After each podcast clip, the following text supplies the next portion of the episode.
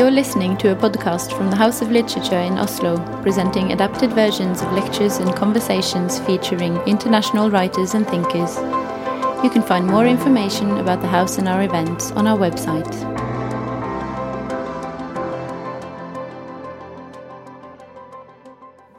Uh, welcome, everyone, to the House of Literature. Uh, it's really nice to see you all here.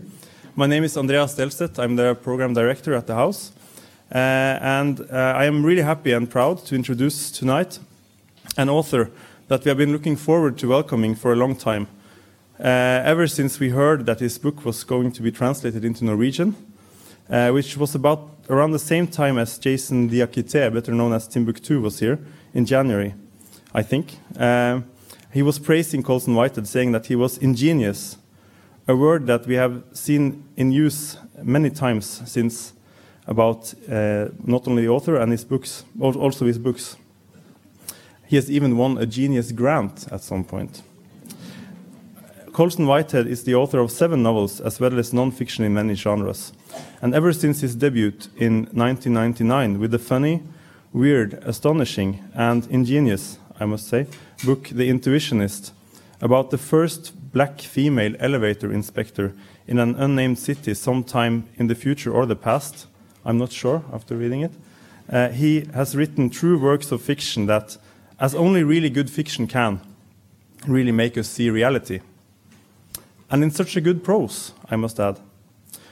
All of these characteristics that I now mentioned can be used to describe also his latest novel, uh, and the one that he's come to Norway to talk about now, except for the humor. The Underground Railroad, Den underjordiske jernbanen, in the translation of Knut Johansen, has made a sensational journey uh, since it came to Norway, and it will continue uh, onwards uh, ever since it was first published last year. It has been awarded both the Pulitzer Prize for Fiction as well as the National Book Award, and it is now on the long list for the Man Booker Prize. And it's a favorite of so many famous people.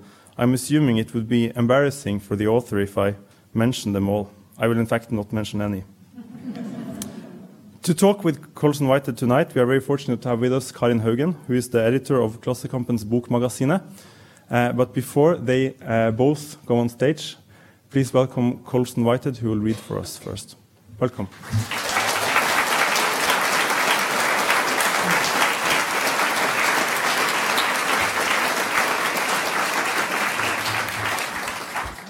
So, howdy. Thanks to the House of Literature for having me and for all you nice folks uh, for coming out. I usually spend Wednesday nights at home in my apartment uh, weeping over my regrets, so this is a nice change of pace from my usual. Um, so, Cora is our protagonist, and she takes the Underground Railroad through a series of uh, adventures, uh, different states, states, and each state is a different state of American possibility. Um, and in this brief section, I'll read she's in a place that for many years in my notes uh, was just called Black Utopia question mark. It's in Indiana and it's on a Valentine farm. Uh, and it's a self-sufficient black community, um, separate from the white community around it. They, uh, they're farmers. They take in runaway slaves, um, and they set up their own little society. And on weekends, they have music and discuss the issues of the day. Sometimes a poet shows up.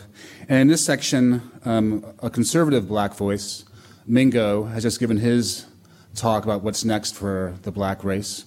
And then his counterpart, Lander, who's a more sort of progressive, visionary type, is about to give his ideas. Brother Mingo made some good points, Lander said. We can't save everyone, but that doesn't mean we can't try. Sometimes a useful delusion is better than a useless truth. Here's one delusion that we can escape slavery. We can't. Its scars will never fade. When you saw your mother sold off, your father beaten, your sister abused by some boss or master, did you ever think that you'd sit here today without chains, without the yoke, among a new family? Everything you ever knew told you that freedom was a trick. Yet here you are. Still we run, tracking by the good full moon to sanctuary. Valentine Farm, this place is a delusion. Who told you the Negro deserved a place of refuge? Who told you that you had that right? Every minute of your life's suffering has argued otherwise. By every fact of history, it can't exist. This place must be a delusion too, yet here we are. And America too is a delusion, the grandest one of all. The white race believes, believes with all its heart, that it is their right to take the land, to kill Indians, make war, enslave their brothers. This nation shouldn't exist if there's any justice in the world, for its foundations are murder, theft, and cruelty. Yet here we are. I'm supposed to answer Mingo's call for gradual progress, for closing our doors to those in need. I'm supposed to answer those who think this place is too close to the grievous influence of slavery and that we should move west. I don't have an answer for you. I don't know what we should do. The word we. In some ways, the only thing we have in common is the color of our skin. Our ancestors came from all over the all over the African continent. It's quite large. Brother Valentine has the maps of the world in his splendid library. You can take a look for yourself. They had, they had different ways of subsistence, different customs, spoke a hundred different languages. And that great mixture was brought to America in the holds of slave ships. To the north, to the south. Their sons and daughters picked tobacco, cultivated cotton, worked on the largest estates and the smallest farms. We are craftsmen and midwives, and preachers and peddlers. Black hands built the White House, the seat of our nation's government. The word we. We are not one people, but many different people. How can one person speak for this great, beautiful race, which is not one race, but many, with a million desires and hopes and wishes for ourselves and our children? For we are Africans in America, something new in the history of the world, without models for what we will become. Color must suffice. It's brought us to this night, this discussion, and it'll take us into the future. All I truly know is that we rise and fall as one, one colored family living next door to one white family. We may not know our way through the forest, but we can pick each other up when we fall, and we will arrive together. When the former residents of Valentine Farm recalled that moment, when they told strangers and grandchildren of how they used to live and how it came to an end, their voices still trembled years later. In Philadelphia and San Francisco, in the cow towns and ranches where they eventually made a home, they mourned those who died that day. The, the air in the room turned prickly, they told their families, quickened by an unseen power. Whether they had been born free or in chains, they inhabited that moment as one, the moment when you aim yourself for the North Star and decide to run. Perhaps they were on the verge of some new order, on the verge of clasping reason to, to disorder, of putting all the lessons of their history to bear on the future. Or perhaps time, as it will, lent the occasion a gravity that it did not possess. And everything was as Lander insisted. They were deluded. But that didn't mean it wasn't true.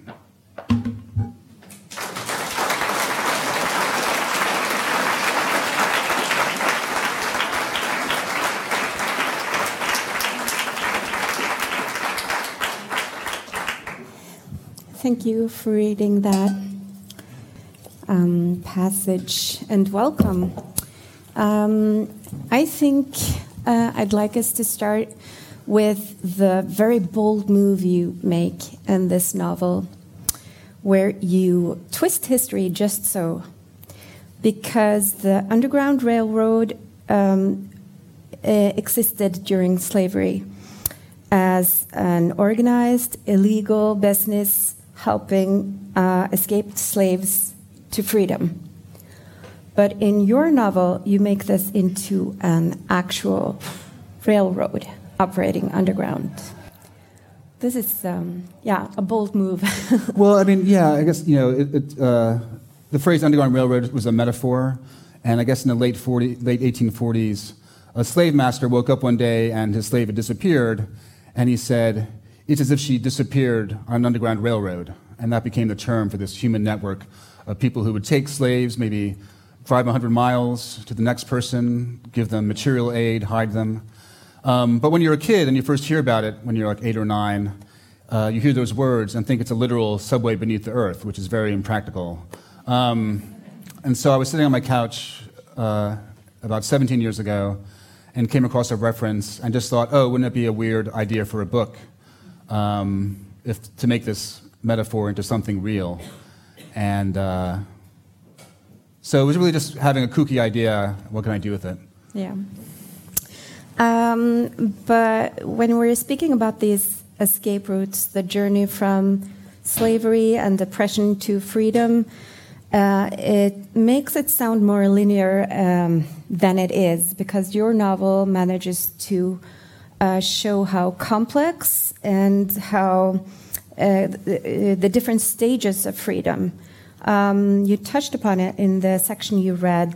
Um, and Cora manages to escape, but she continues to be bound by um, bound even after her escape. Well, I, I um, you know, making the railroad real is, is the premise, not much of a story, and so you know, way back then, I decided to add that complicating element where each state that she goes to is a different state of American possibility, like Gulliver's Travels. And for years and years, I, I would tell my friends about the book, and they'd, and they'd say, "Oh, that sounds like a dumb idea." And then finally, I started saying, "Like Gulliver's Travels," and they finally understood uh, uh, what I was trying to do, and they're like, "Oh, it makes it makes sense now."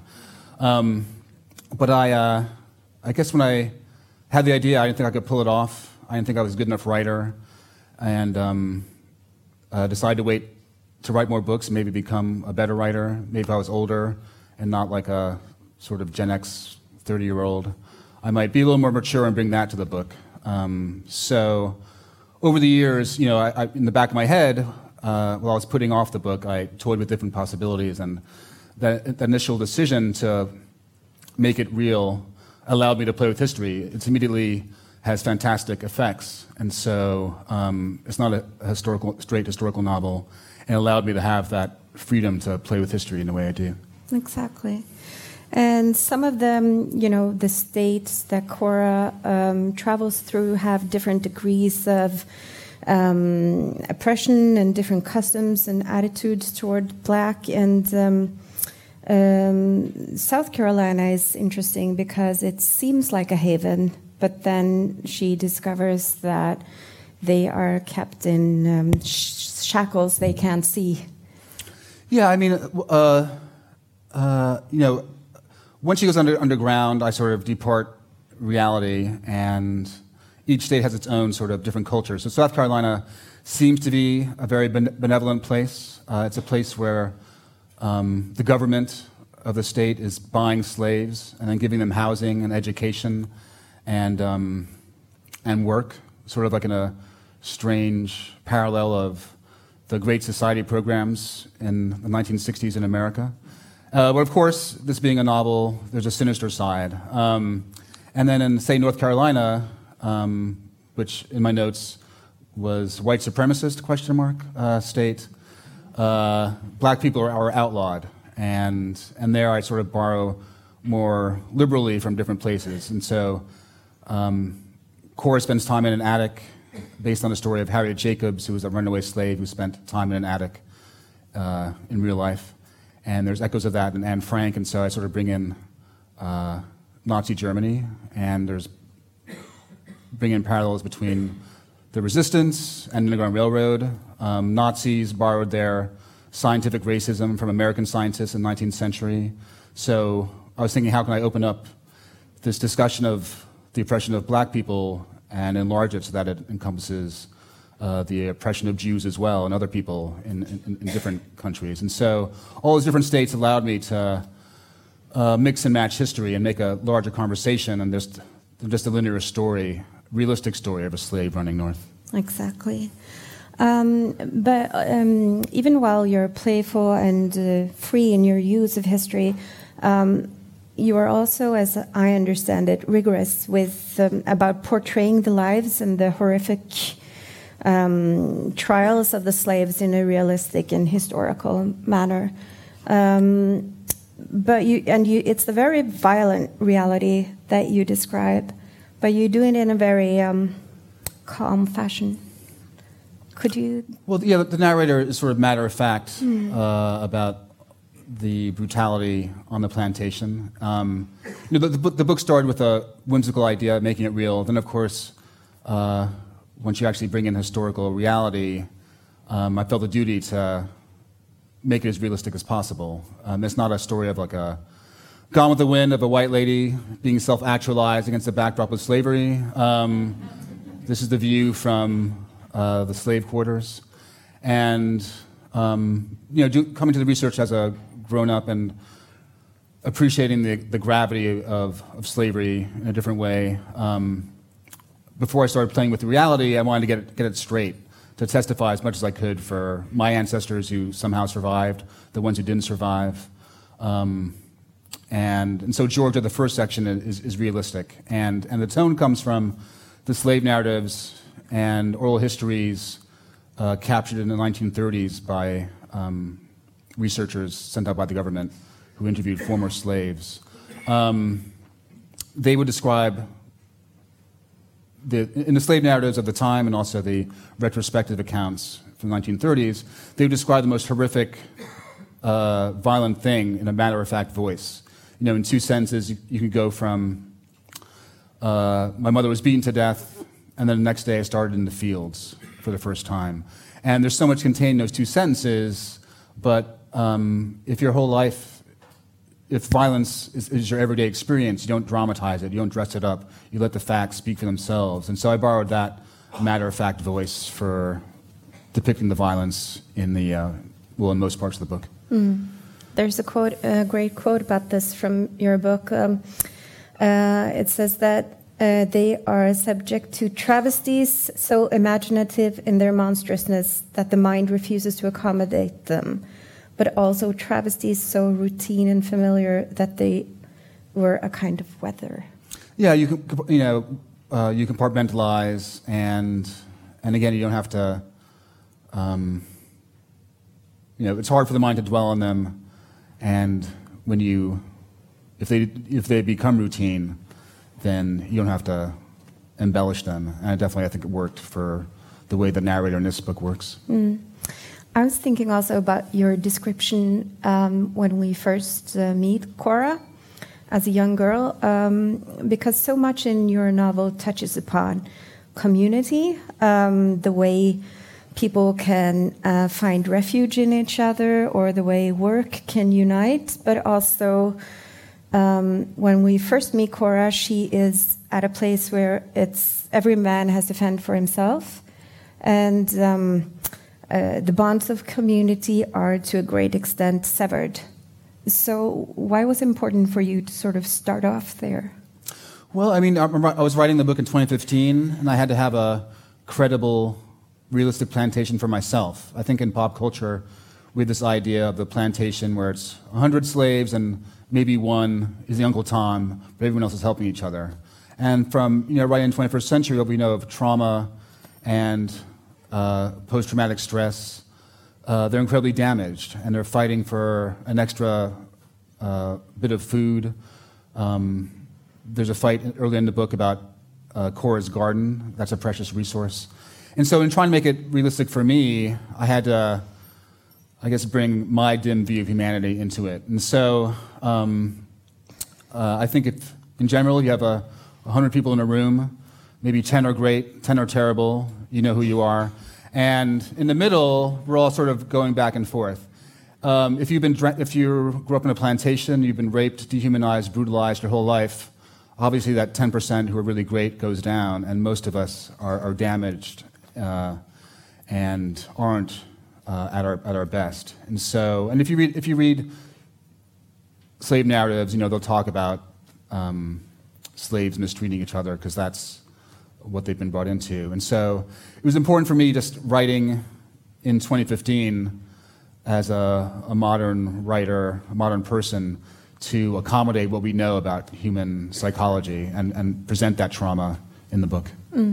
And is that something you have missed in the literary tradition, speaking to these themes? Um, I won't say I missed it. I just um, felt I had to do it.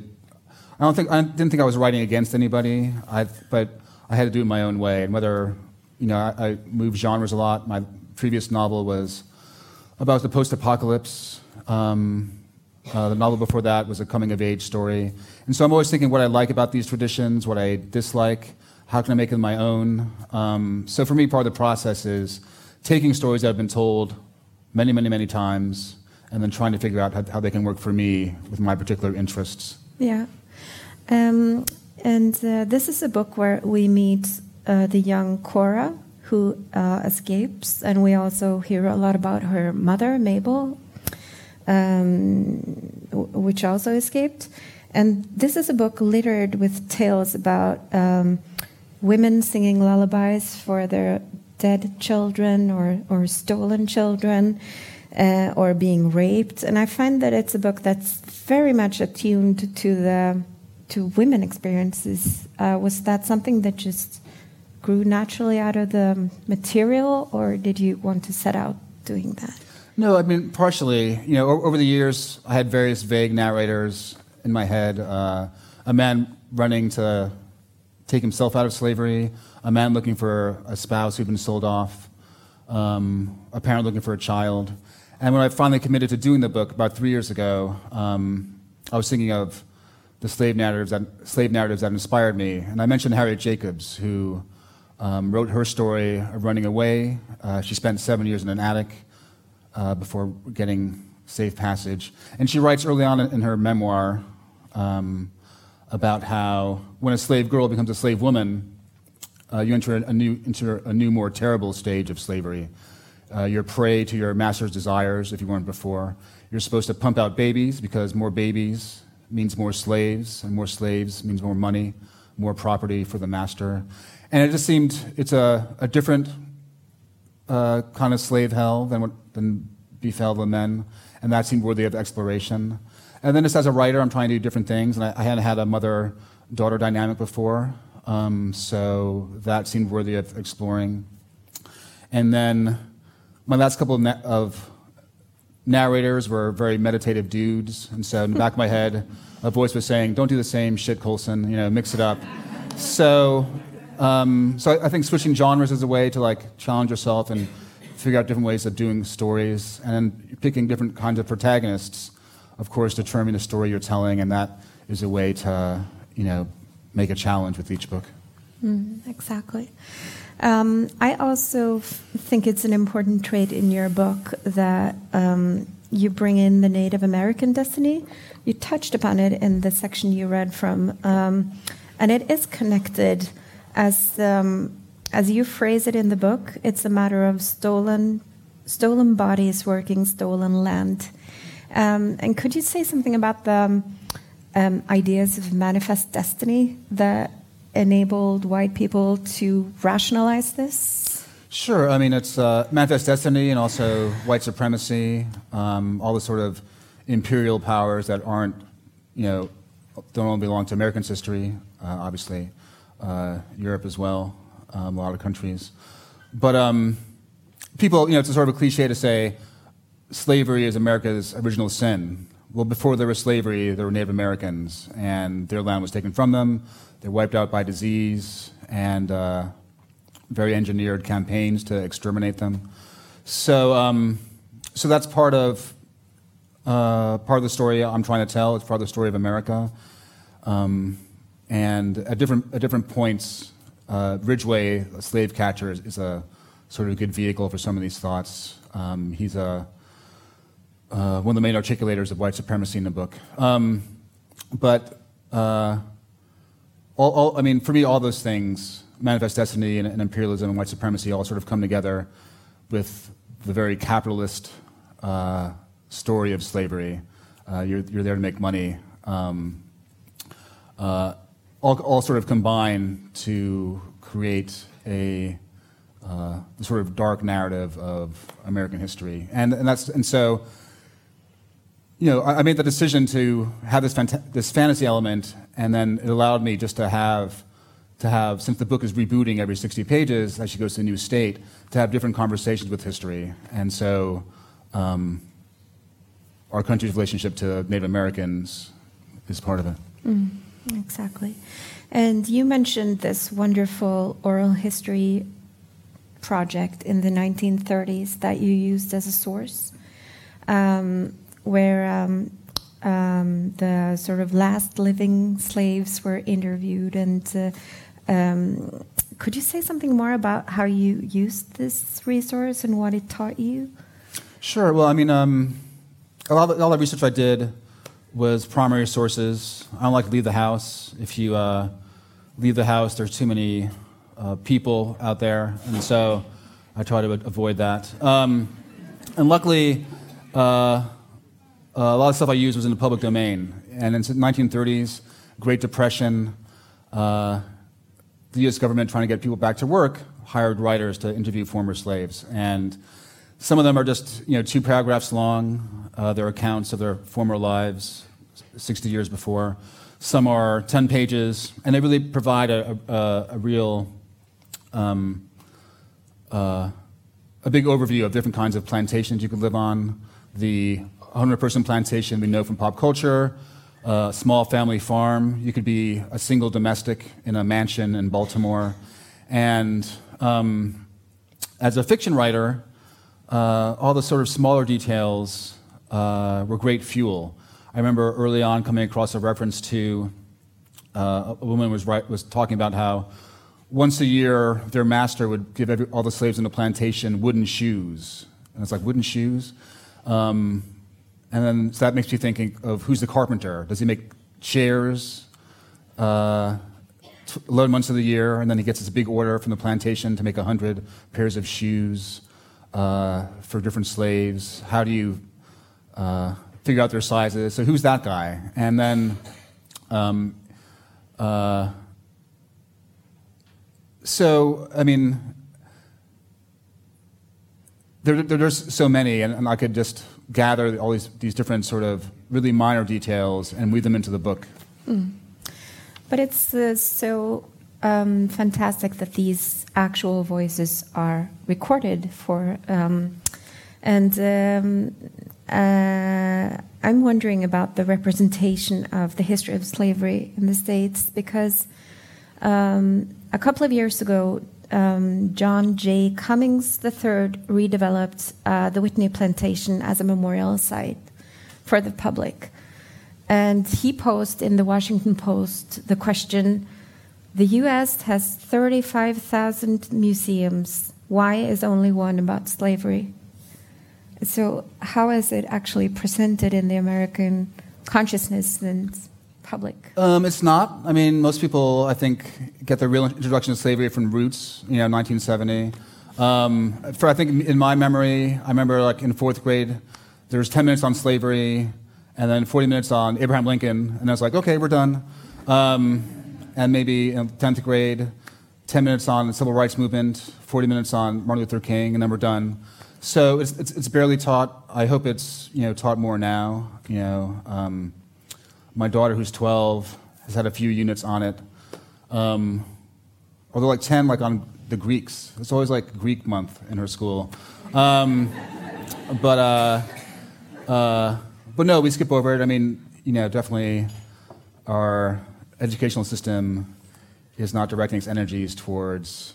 Uh, exploring African American history, Native American history, and sort of skipping over to um, uh, the highlights, which generally tend to be highlights of imperialism and, and, and colonization. So.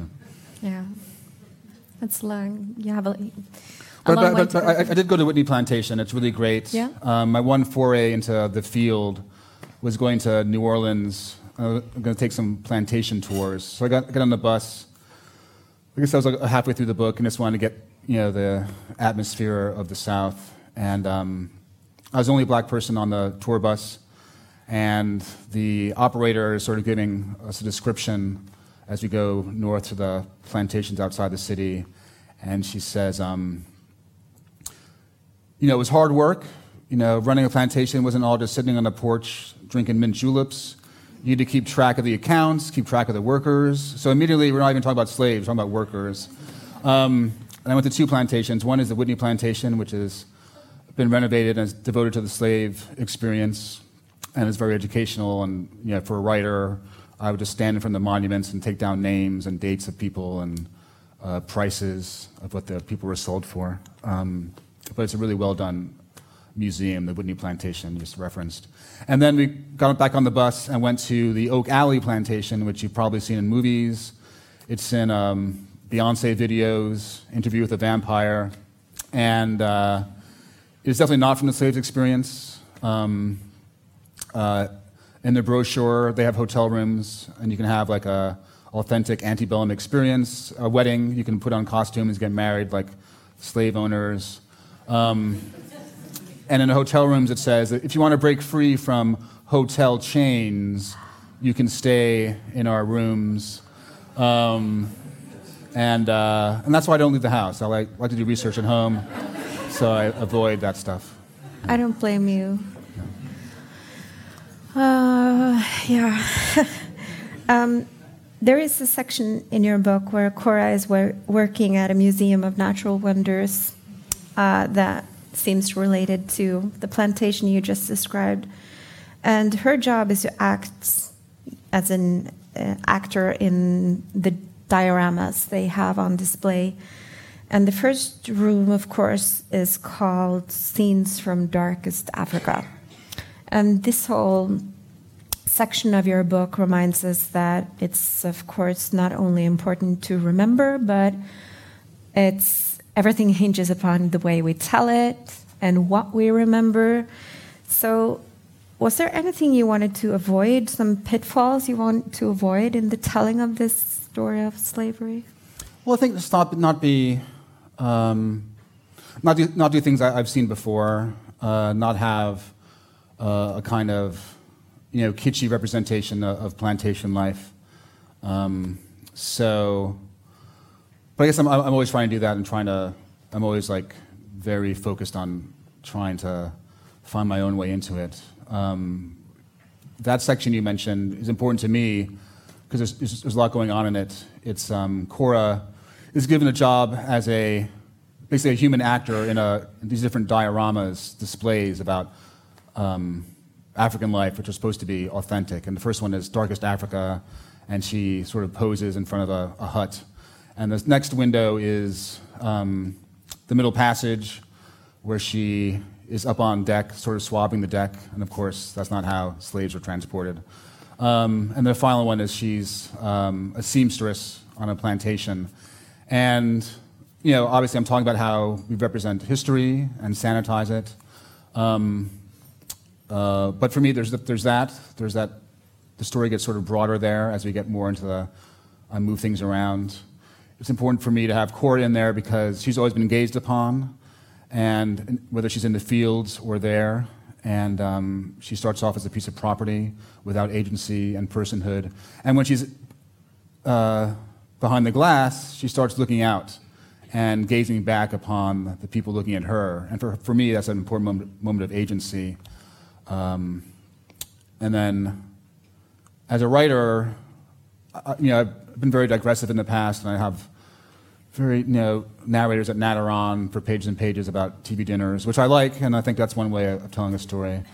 But um, the Museum of Natural Wonders was two pages, and I was like, oh, I'm done. And I think like old me, this is the virtue of waiting. If I'd written it ten years ago or five years ago, I would have like done who's the curator and what's his shtick and where do you go to school and uh, who makes the little things in the diorama.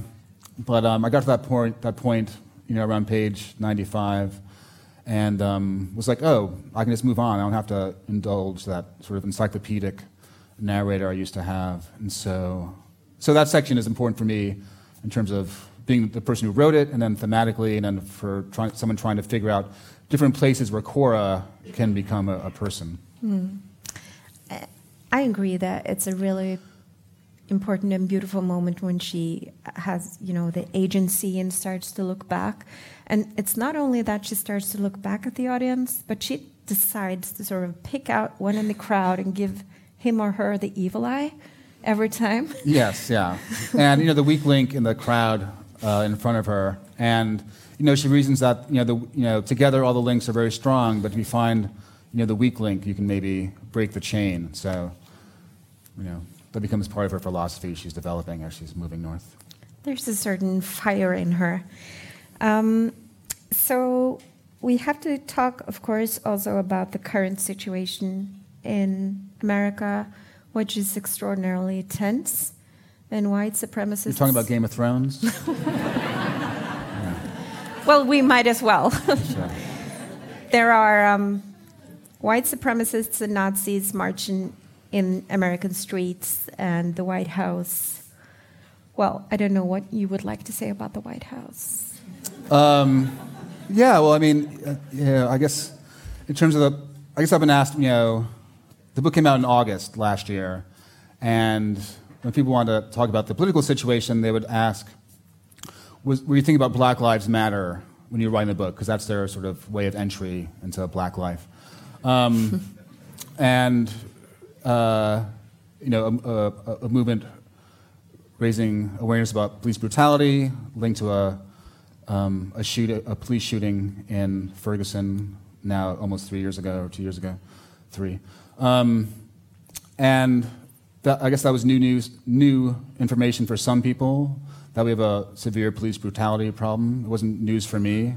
Um, my experience in the States is that every three years there's a really high profile murder um, committed by white law enforcement, and it starts a conversation, and then it trails off, and then comes back again, whether it's Rodney King, Abner Louima, uh, Eric Garner, all sorts of people, all, all number of people, my whole lifetime have been cut down. And um, uh, so that fact was not new to me, and I wasn't thinking about Ferguson. Um, and then, of course, we elected a white supremacist president, um, someone who reemerged from reality television uh, on a political scene by uh, saying that Barack Obama wasn't a legit pre- uh, president because he was a secret Muslim because, of course, any achievement by a black person cannot be earned. There's always something counterfeit about it. Um, started his, his, second campaign by saying that uh, Mexicans are rapists and said, you know, a variety of uh, racist things. Um, culminating in last week when he was saying, you know, some of the neo Nazis were very fine people, people he emboldened uh, that they could march without masks. You know, they didn't care uh, that they would be identified. Some of them are regretting that because they've been fired from various jobs and stuff like that. But um, they're so emboldened by his um, agenda and the way he carries himself and the way he articulates his philosophy about the world that they feel free to um, wave the Nazi flag in the streets of, of Virginia. So, um, one thing I, I found heartening was that even Republicans we're like, that's really out of bounds. You know, usually uh, it's hard for them to say something's racist, but even they were like, neo Nazis, that's what crazy. So um, we have, it's not going to end anytime soon. Hopefully, it doesn't end in a nuclear war. Um, and that's all I have to say. So, um, one of the issues in Charlottesville and other places are um, the statues and memorial sites uh, that commemorate Southern history, and the rising demands to bring these statues down. So, um, how do you view this controversy, and could you explain to us how the South views its history? Well, I mean, um, you know. Uh, there are a lot, like you know, people call them dead enders, people who still celebrate the, the vast failure of the Confederacy. Um, frankly, you know, uh, I like to forget my failures never, never happened. Um, I tend to not dwell upon my grandparents or great grandpappy's uh, failures.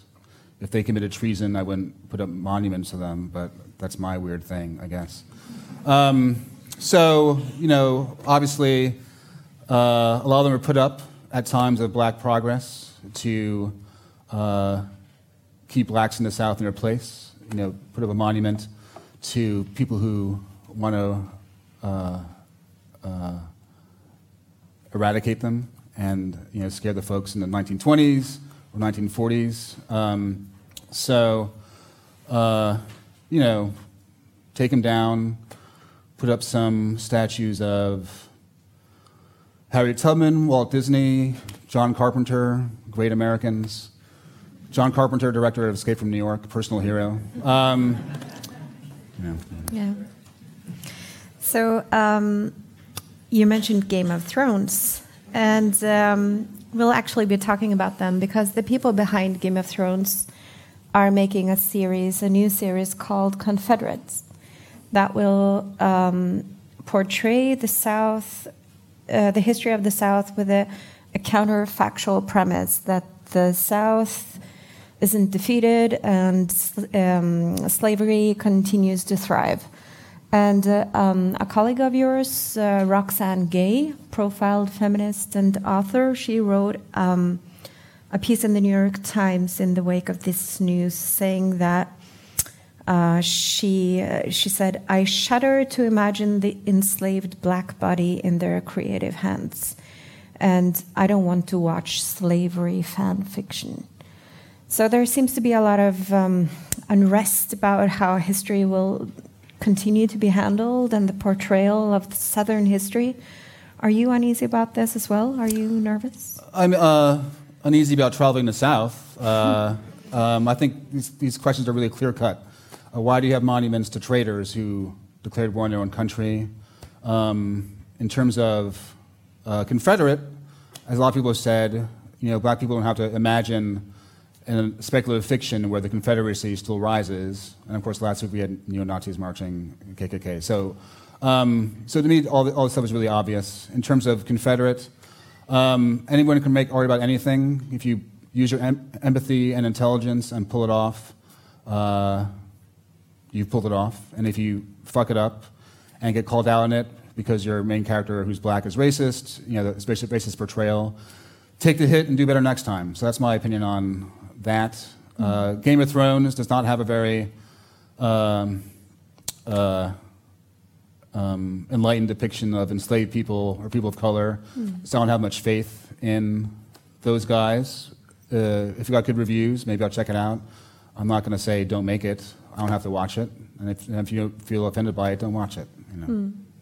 So, was your book uh, received um, differently in the South than from the North? No, I mean, I think, uh, well, for one thing, most people don't read, so if you come out to one of my readings, uh, you're probably engaged with the book. Like, you're not going to protest a book about Underground Railroad. If you're super racist, you're going to be drinking a six pack and, like, worshiping your statue of Robert E. Lee. You know, so, um, so if, you if you're live in the South and come to an event I'm doing, you're generally engaged and want to talk about the book. Um, I find the more weirder responses in places where there's a very small black population, New Hampshire or Tucson.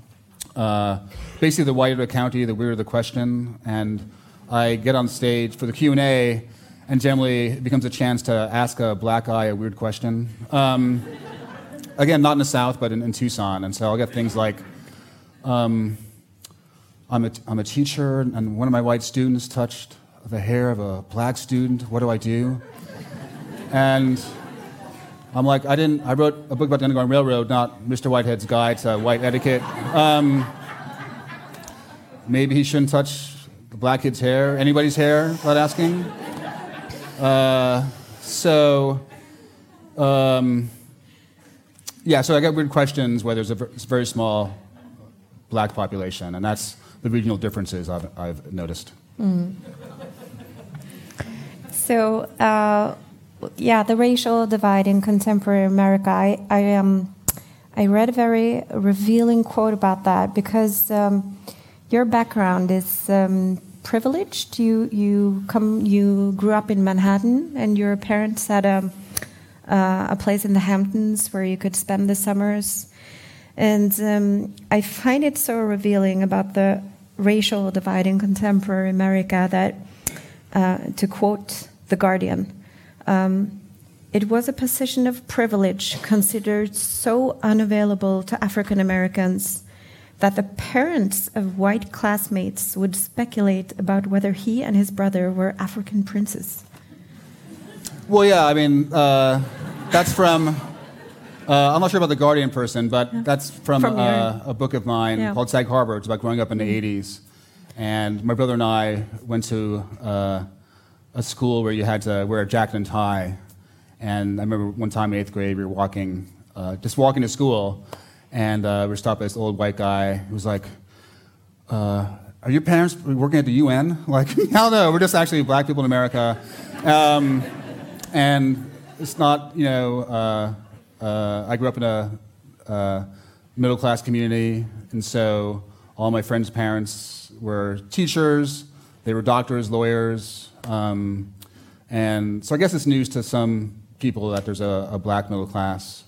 Uh, it wasn't necessarily new to me, and I guess in, in, the book Sag Harbor, I talk about that, and like, but it's um, really more about just forming identity as a teenager. It's about growing up in the '80s and um, uh, whether you're wondering about is it okay to listen to And the Banshees if you're black, uh, or um, uh, being stopped by weird white guys on the street because they think you're, um, you know, your parents work at the, at the UN. It's uh, about finding your place in the world and and uh, finding metaphors in blackness for universal identity formation moments. Mm-hmm. So um, while we um, can talk about Cora and her historical situation, let's not forget that it continues and it continued for a long time. Um, I want to mention a book called um, The Green Book, which was a travel guide for blacks that listed bars and restaurants and hotels where they could expect to be safe. Um, and the first edition of this was published in 1936 and the last one in 1966. So this is so recent history to have sort of a safe travels companion's guide in the 60s. It's not very long ago. Um, so are you optimistic or pessimistic as to how fast things are getting better? Uh, things aren't getting better fast at all, but um, uh, I think as human beings, you know, we're pretty stupid and only progress to our sort of better selves very, very slowly. Um, I asked my brother-in-law, who's 60, you know, if the conditions in America right now are like the worst he remembers, and he said, "Well, we're not being lynched in the streets," and I was like, I guess that's true, which is not a really high bar to have. Um, but obviously, you know, my grandparents couldn't conceive of the world we live in now, and my parents couldn't conceive of how things have changed in their lifetime. Um, I could never conceive of a, of a black president. Um, I think, you know, you guys have an election coming up, and conservative forces war with liberal and more progressive forces, and there's a back and forth, and we make a little bit of progress, and then we slide back. Um, uh, so I think that's human history in general. Um, I think um, as a father, I have to hope that the world will get better for my kids, will not be destroyed in nuclear holocaust by Donald Trump. And um, uh, and I think they have been born into a better world than I was born into, you know, 40 something years ago. So I don't have much faith in people, but um, I guess things, we generally sort of plod along and stumble forward into a better world bit by bit. I think that's an optimistic enough note to conclude. It's like Trump is two steps back, but we can stumble forward again. Yeah. Sure, yeah. Okay. So thank you. Thank you. Thank you.